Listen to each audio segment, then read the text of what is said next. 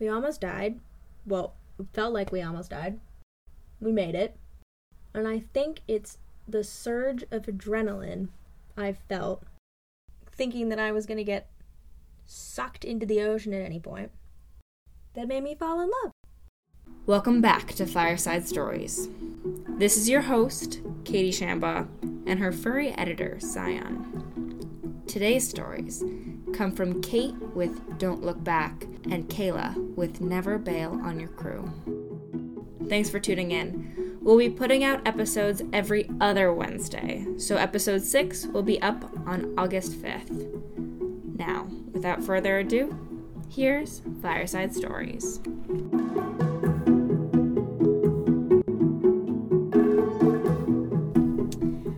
So, um, this story takes place a few years ago now.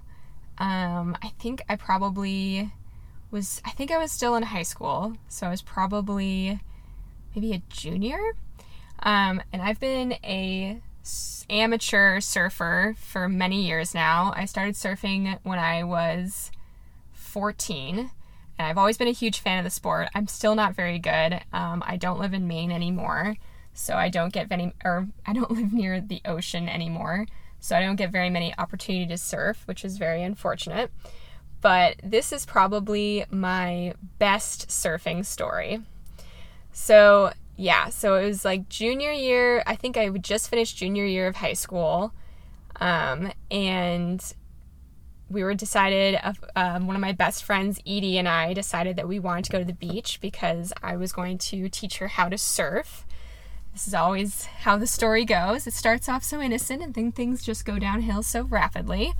But anyway, we decided we were going to the beach to surf. We were going to hit Scarborough, which has been my favorite beach for many years to go surfing at. Um, and it probably was, it must have been early June, and it was not very warm out. We chose a day where it was probably in the 60s, and um, as everyone who lives in Maine knows, the water does not get very warm until probably the end of July and August. It's warm for about two weeks, and then it goes right back to being freezing again. I don't own a wetsuit, which also makes it difficult to stay in the water for a long period of time. But anyway, despite all of these um, glaring flaws in our plan to surf that day, we went anyway. We brought her cousin Robbie along, and everything was going great. We dragged the board out to the water because it was early June and it was in the evening and it was kind of a cooler day and the water was still freezing. Um, there weren't really very many people at the beach. I think when we were there, there was just like maybe a few people scattered across the entire beach. So we had the whole place to ourselves, which was pretty sick. We only had my surfboard. Edie didn't have a surfboard at the time, and her cousin Robbie had never been surfing before. So we were all sharing my board, and everything was going pretty well. I took the board out first. I caught a couple swells. It was pretty exciting. Once again, no wetsuit, so I had kind of a very limited span of time that I could sustainably stay in the water before my tits froze off and I felt like dying. So when it came to be Edie's turn to surf, she still was like learning how. She hadn't ever successfully stood up on the board yet. And usually, what I would do is get in the water up to like my waist or my chest, um, depending on where the waves were coming or how like deep we had to go out. And when a wave would come, I would try to like push Edie gently into the wave um, to help her time the wave right uh, so that she'd be able to stand up. But I was so fucking cold that I decided that this was not going to happen today. I could not stay in the water that deep, and that I was just going to yell directions at her from the beach, right? So Robbie and I are probably ankle deep in the ocean water. Edie's out probably, I don't know, five yards away from us. She's not out that deep. So we're watching her, and you know, anytime a wave would like sort of start to come in, we'd be like, all right, woman, like start paddling. You got this. Just keep going. And um, for the most part, she would miss the waves. It's very tragic. Uh, you know, the wave would come, she'd start paddling her arms, and it just, you know, the timing wasn't right, and she didn't have enough momentum, and the wave would pass, and she wouldn't have actually gotten up on it. And as we were doing this, you know, Robbie and I were chatting, we were, you know, like half paying attention to Edie, half chat, like paying attention to each other talking, when all of a sudden, this huge fucking fish just jumps out behind Edie. It must have been like, I don't know, five feet, maybe 10 feet, no more than that behind her. Just like this huge, it looked like it must have been six feet long, maybe even longer. It looked like it must have weighed 250 pounds. I mean, this thing was fucking huge. Like, it was terrifying. So, obviously, our first thought is that it's a great white shark because we all know with climate change, you know, the, the waters are getting warmer and, you know, we're seeing like a change in migratory patterns of sharks. So like of course this this is what it was. There was no other possible explanation for what this huge fucking fish was doing right behind Edie. So of course, Robbie and I both see it. We start screaming at Edie. We're like, Edie, get the fuck out of the water. Start paddling in now. Edie, there's a shark. Get the fuck out. Hurry, hurry, hurry. And Edie goes sheet white. She starts paddling as frantically as possible. Robbie starts fucking running into the water, like just full sprint in to try to get her out. Because as you know, we had been just waiting at her ankles, and Edie was kind of far out, so he's running in to get her out. I, of course, being the great friend that I am, start sprinting out of the water to save myself because I'm not dying today. Anyway, Edie manages to get out safely, much to everyone's relief. No shark attack. And as I said before, there was no one on the beach. So we start like running around looking for a lifeguard because I think this was still, this was technically they were still open during this time because it, it used to be pre-pandemic. I'm pretty sure Scarborough would be open until like 9 p.m. So it must have been like 8:30 or something at this point. So we're like running to look for a lifeguard because we've obviously just seen a great white shark. We see this one, um, these two girls. They're like sitting on the beach talking to each other and we like run up to them and we're like, Did you just see there was a great white shark in the water? Did you guys see that?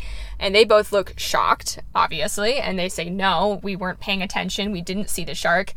Edie hadn't heard anything behind her. She's like, she didn't see it. She didn't even know anything had jumped up behind her, which is shocking to us because this fish was fucking huge. Like, how did you not hear the splash behind you?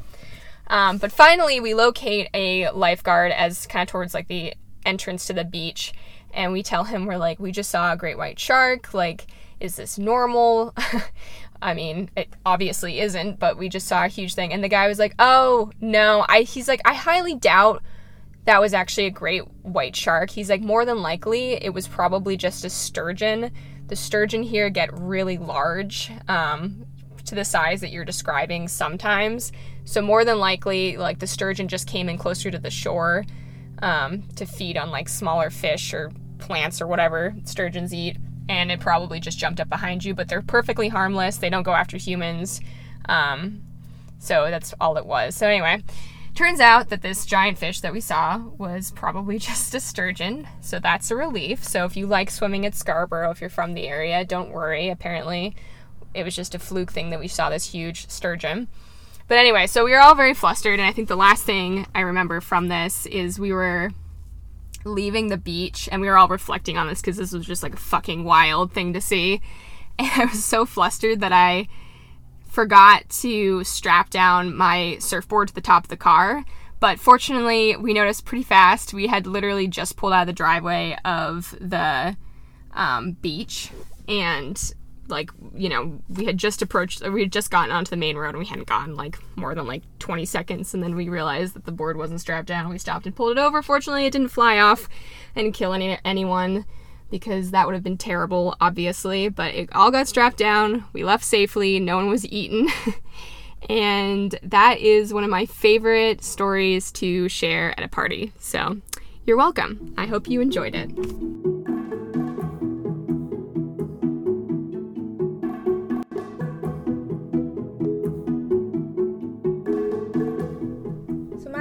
starts 13 years ago, if that math's correct.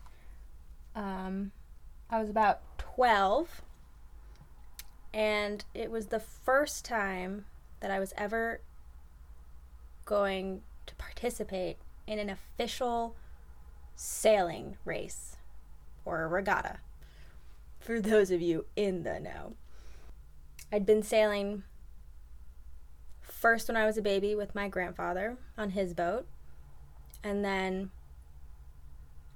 for about uh, three to four years before that, when I was eight, I started at um, the small sailing camp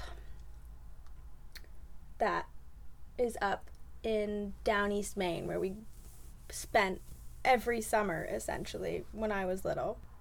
And there were two classes. There's the morning class, which was basically babysitting. And there was always somebody who was better than you in the boat, one of the instructors, and they would take you out and try and teach you things, but it was all games. And then the afternoon class was what you graduated to, and that's where you learned to race. And we were in one little harbor, and across the bay was this other harbor called Sorrento, and they were our mortal enemies. And every Tuesday, we would go over and we'd race against them because there was also nobody else around. So it was really just us. And we would sail in these boats when I was little called Mercuries that look like a long bathtub with uncomfortable benches inside. A really little place to sit up front on the bow and they were about as heavy as a bathtub, too. They had a keel on the bottom, which, if you don't know much about sailing, totally fine. Basically, it's a massive piece of metal. There's a good chance it's not metal on other boats, but on these boats, it's just this huge weight that makes sure the boat doesn't flip. Uh, side note the boats can flip and it's terrifying. But it's really hard to flip these boats over. Uh, so there was one Tuesday. I was still in the morning sailing class. We just finished. One of our instructors came up to my friend Emma and I and asked if we wanted to come back in an hour and race against Sorrento that Tuesday because they thought our sailing was progressing and they wanted to see how this went and if we enjoyed it. And if we did, we'd get to go up and be part of the afternoon class, which was a big deal. All the cool older kids were in the afternoon class. Uh, so we said yes, obviously, because we wanted to be cool older kids. We went home, had lunch, came back, and our favorite instructor, Mora, who I always thought they were super old. Looking back, I think she was probably like 17. Uh, but her and her twin taught. So Mora was like, You can come be in my boat. Because we trusted her. We knew she was a really good sailor. Emma and I are like, Great, let's do this.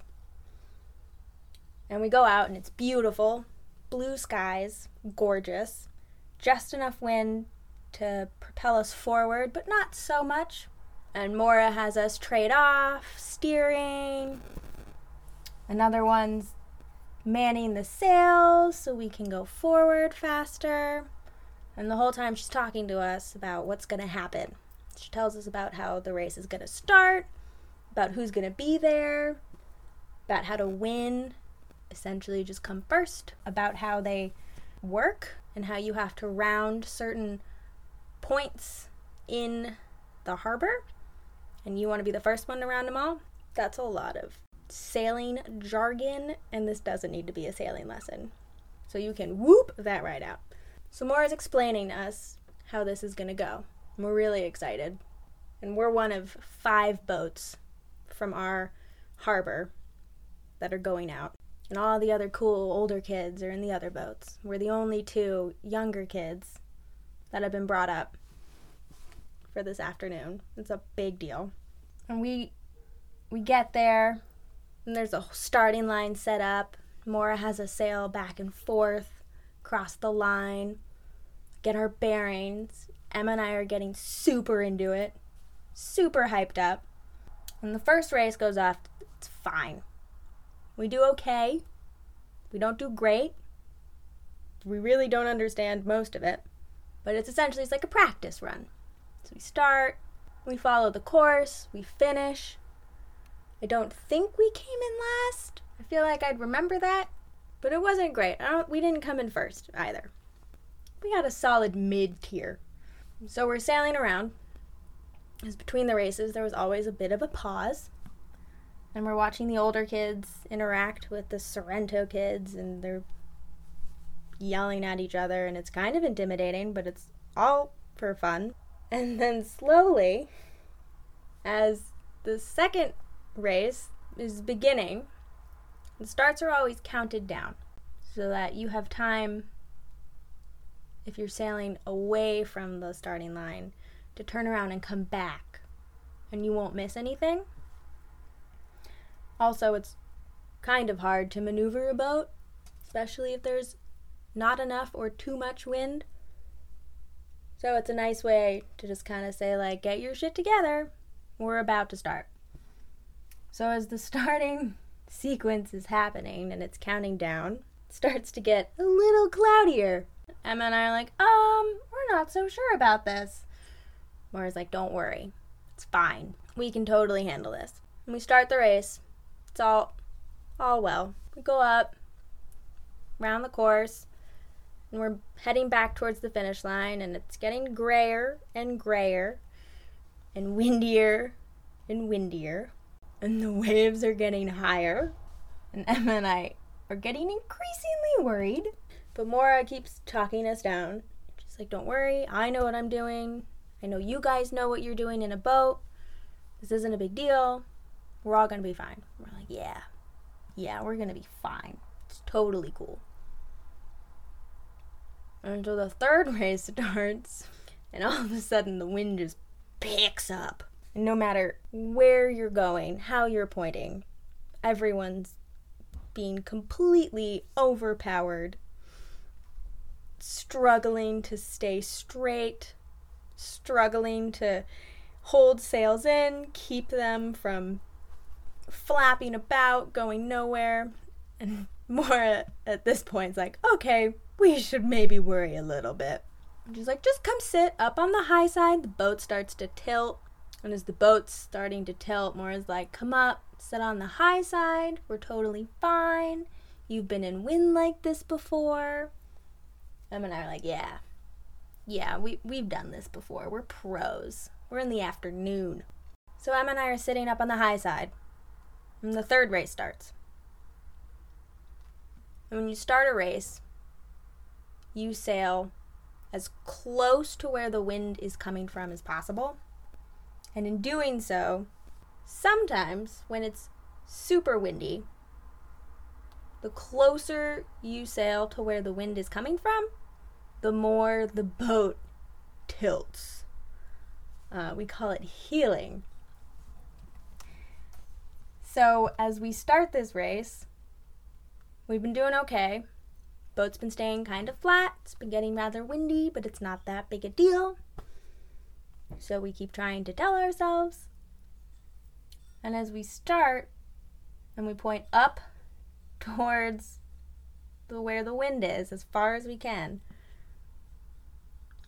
the boat just starts to turn like we think we're going to capsize, we think we're going under. Someone to our left has completely flipped the boat on its side. They're in the water, all their stuff's in the water. Emma and I are kind of terrified. But thankfully, Moira knew what she was doing. So we keep sailing forward. And at this point, we're doing pretty well. But then, as the boat tilts or heels, water starts to come in. And as water comes in, you have to take a container and bail it out. And so Mora, who's getting really competitive at this point, but also trying to calm us down, knows that that as we continue to tilt so far over, and as water starts to come in, we have a higher risk of flipping. Emma and I are freaking out. So poor Moira is trying to handle the boat all on her own, which is possible, but not enjoyable, especially in wind such as the wind we had. And so she looks at the two of us and says, One of you has to go down. You have to go on the low side and you have to bail the boat out or we'll flip. And Emma and I look at each other and we're like, Nope, nope, nope, nope. That's that's all you. Mini staring contest. And somehow I get to go down. I don't know how. I think I was had a moment where I felt fearless. So I climbed down to the low side where essentially if I just leaned too far out of the boat, I was going to get swept away by the water. We were right there.